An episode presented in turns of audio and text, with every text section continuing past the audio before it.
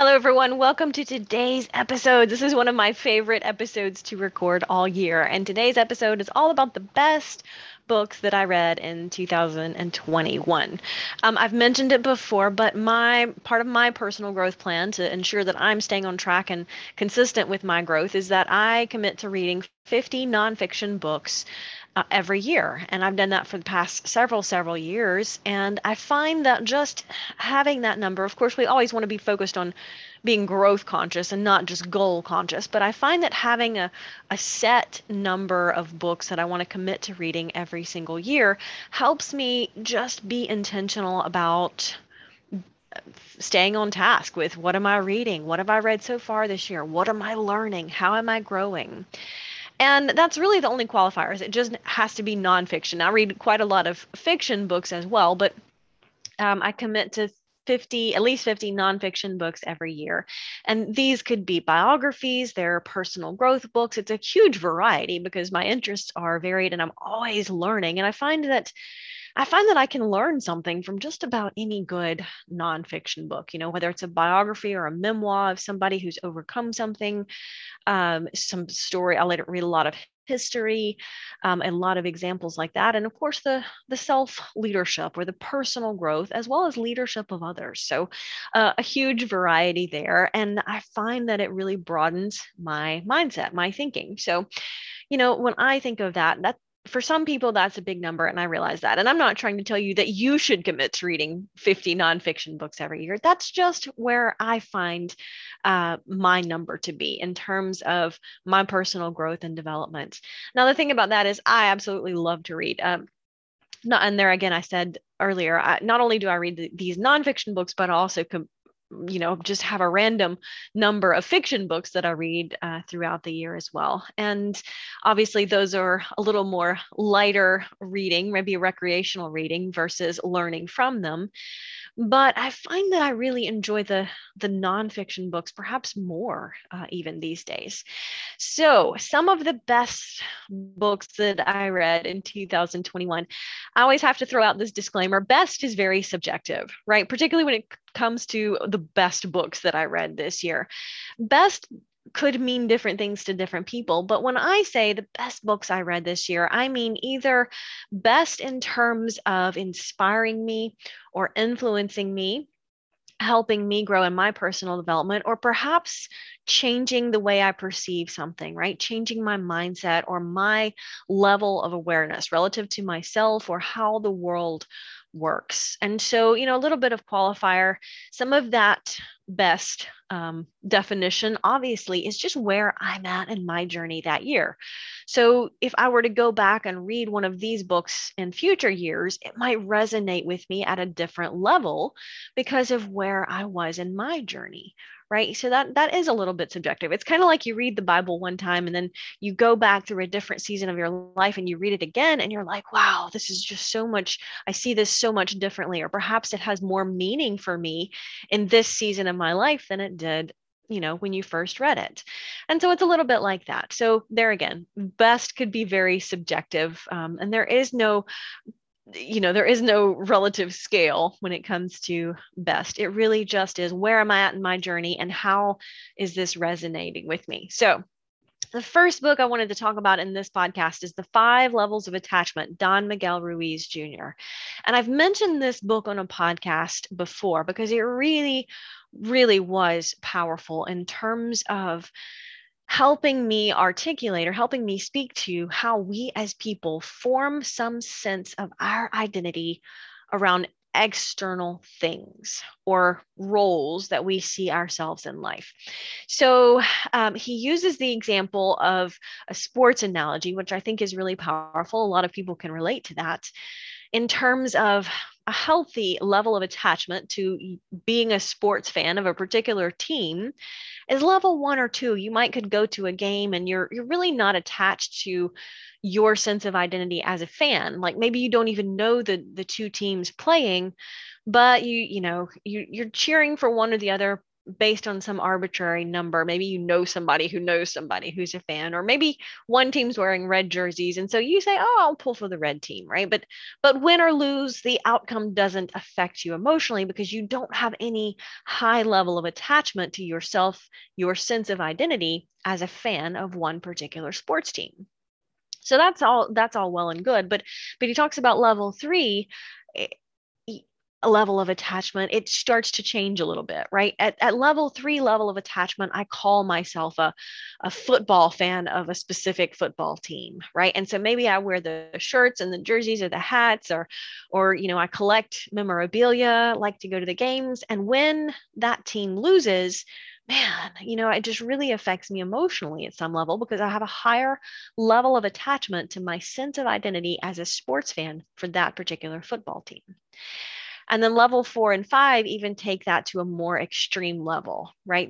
Level four and five, level of attachment to my sense of identity as a sports fan, is an unhealthy level of attachment because at this level, my sense of identity is so wrapped up in this sense of identity as a sports fan that when the team loses, like, man, I, I don't just have a bad day, I have like a bad weekend. I am mad on Monday morning because my team lost or I get frustrated at the outcome of the game because the referee made a bad call on us.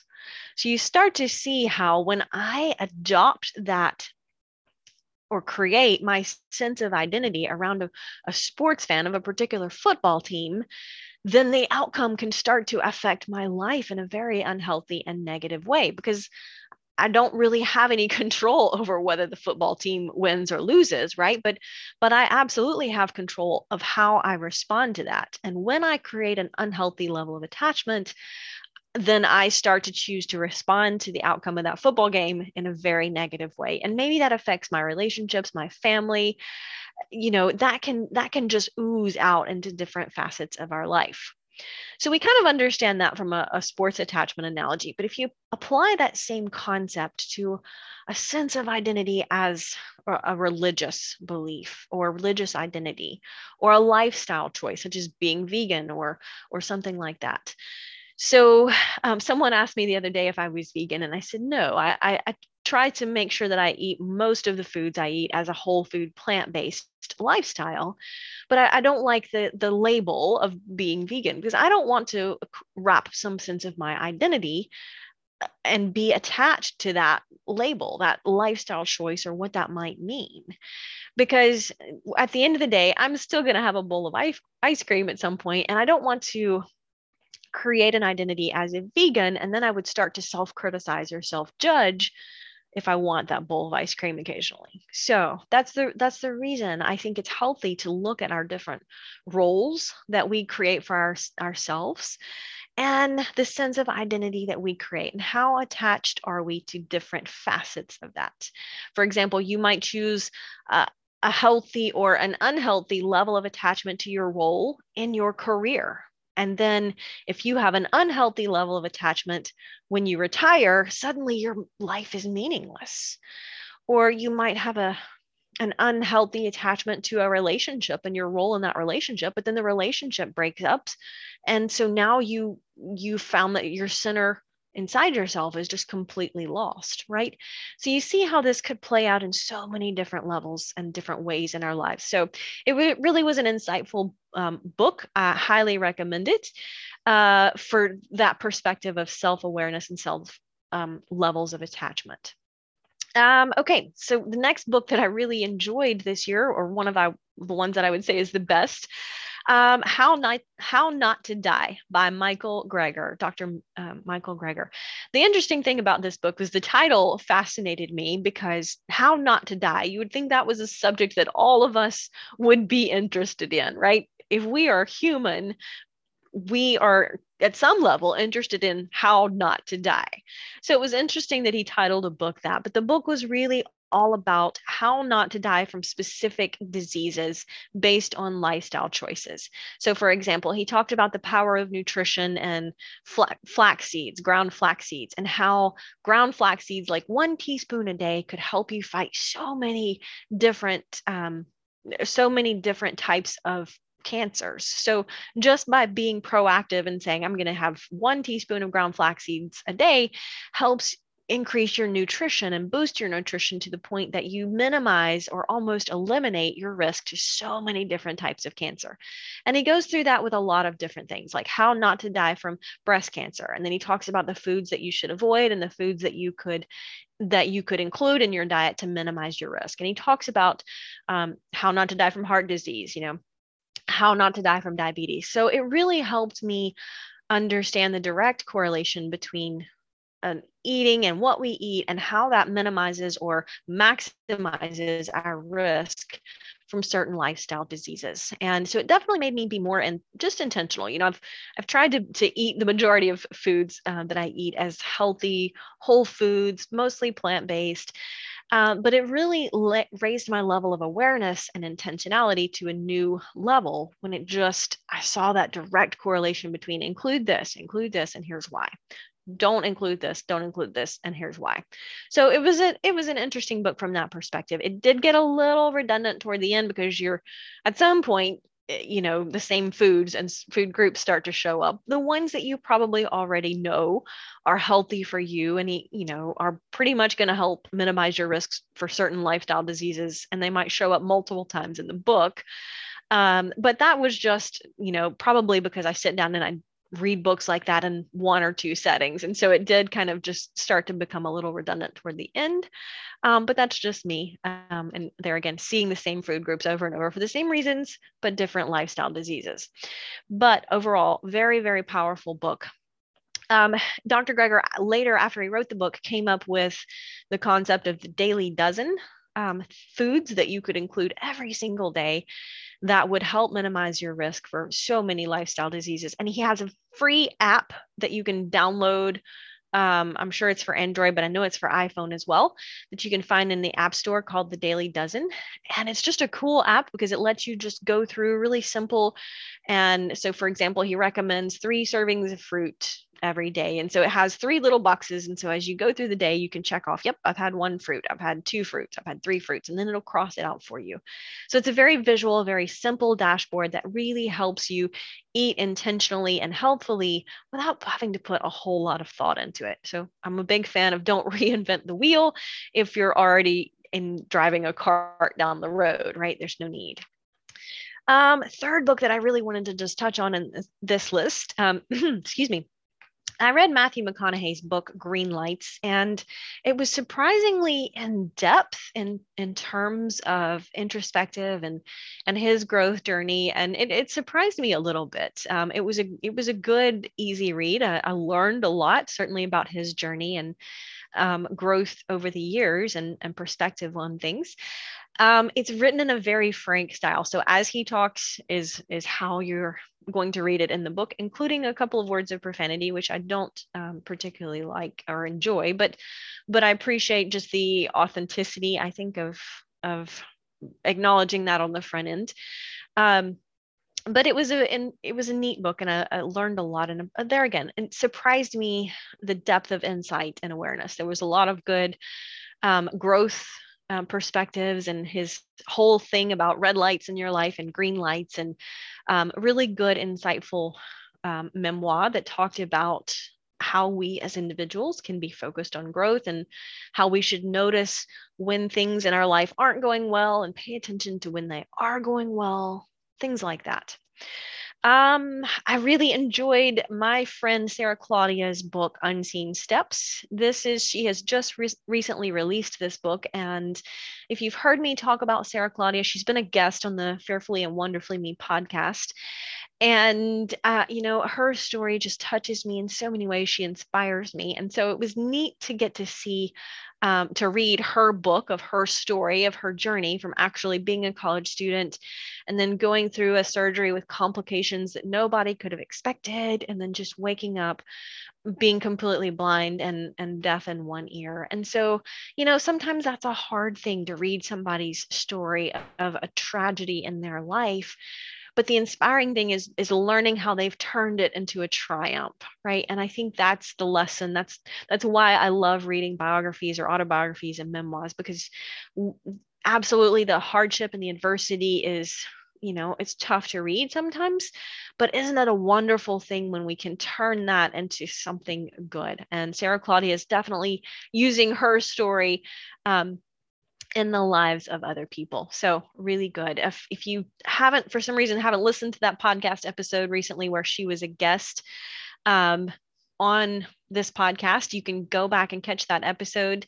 Um, that was uh, released on November 23rd, so it hasn't been that long. So certainly go back and catch that if you want to learn more about Sarah Claudia and where to find her book. I just recently finished, and this was one I just read in the last week or so, a um, Rudolf, and I hope I'm saying the last name right, Vrba, um, V R B A. And the book name of the book is I Escaped How I Escaped from Auschwitz. And it was one of the more impactful books that I've read about Auschwitz and um, the the you know just the trials of going through that and living through that experience as a you know a survivor clearly and it was um, it was more detailed than some of the ones that I've read um, and more um, comprehensive than a lot of the books I've read. And I think a lot of that was his particular attention to detail because he shares the story in the book, of course, of, of how he ended up being imprisoned in the concentration camp. But almost from the very beginning, he was thinking about how can I escape but not with the intention of how do I escape just because I don't want to be here, but with the intention of I want to escape so that I can go tell the world how terrible this place is, how awful, what's really going on here. And so, because he had that mindset, he paid so much more attention to details and things like that because he, from the very beginning, he had the mindset of, I need to tell the world about these horrible tragedies and help stop other people from being imprisoned here because the world doesn't know what's going on. And, you know, he at the time was thinking a lot of these people, particularly the Jews, told they were being relocated. And so they were willingly, you know, getting on a train with a bag and they had no idea they were actually headed to a concentration camp. So there again, it's one of those books that it's tough to read in places because it is a little bit emotional. But I think it's important to um, learn, you know, as we talk about learning the, the lessons of history. And for me, that was one of the better books that really talked about the depths of, of suffering of what went on in the concentration camps. So um, you know, one of those books that really makes you think and raises that level of awareness. Um, okay, and then last but not least, I read a really good book on leadership and culture of leadership in an organization called The Carrot Principle. Adrian Gostick and Chester Elton um, wrote this book, and I've been a fan of theirs um, for many, many, many years. I don't even know. I don't even know. I think it was probably early 2008 or later in the year 2008. Um, someone gave me a copy of their book, A Carrot a Day. And it was like 365 ways to reward or recognize team members. And it just had some really good um, ideas or thoughts on how you could recognize team members and show appreciation as their leader. And so I've been a fan of theirs, the authors, for ever since I read that book, just because it was very practical, good book.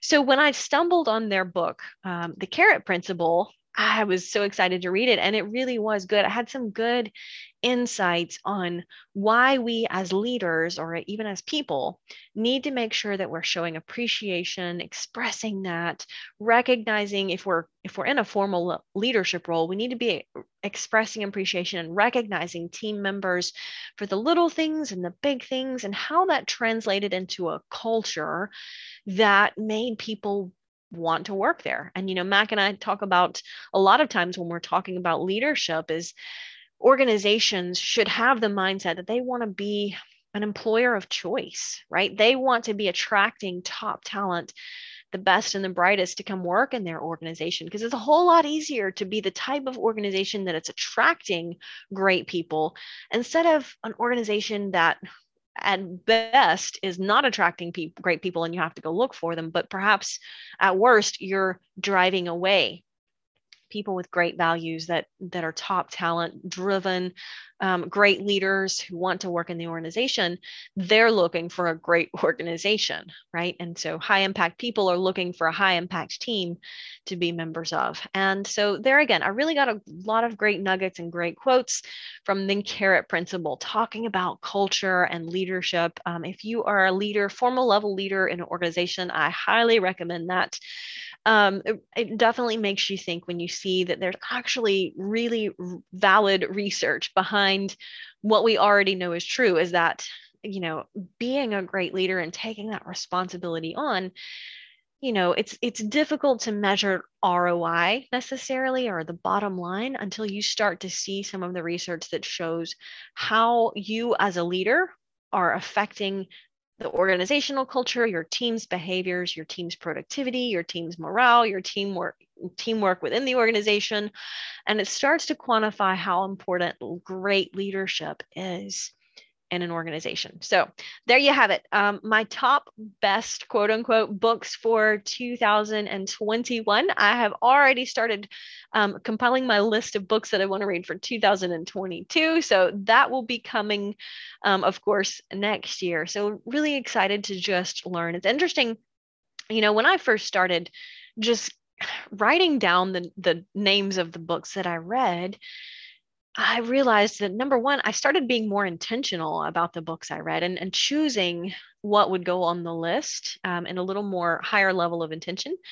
But I also find that I retain the lessons better because, you know, when I finish a book and I stop and I put it on my list, I stop to think about what did I really learn from this book? Why did it interest me? Why would I talk about it on a podcast, you know, at the end of the year? What would make it interesting to somebody else?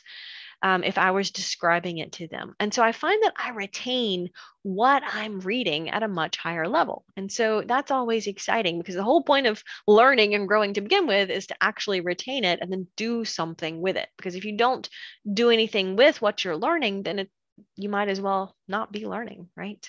Until next time.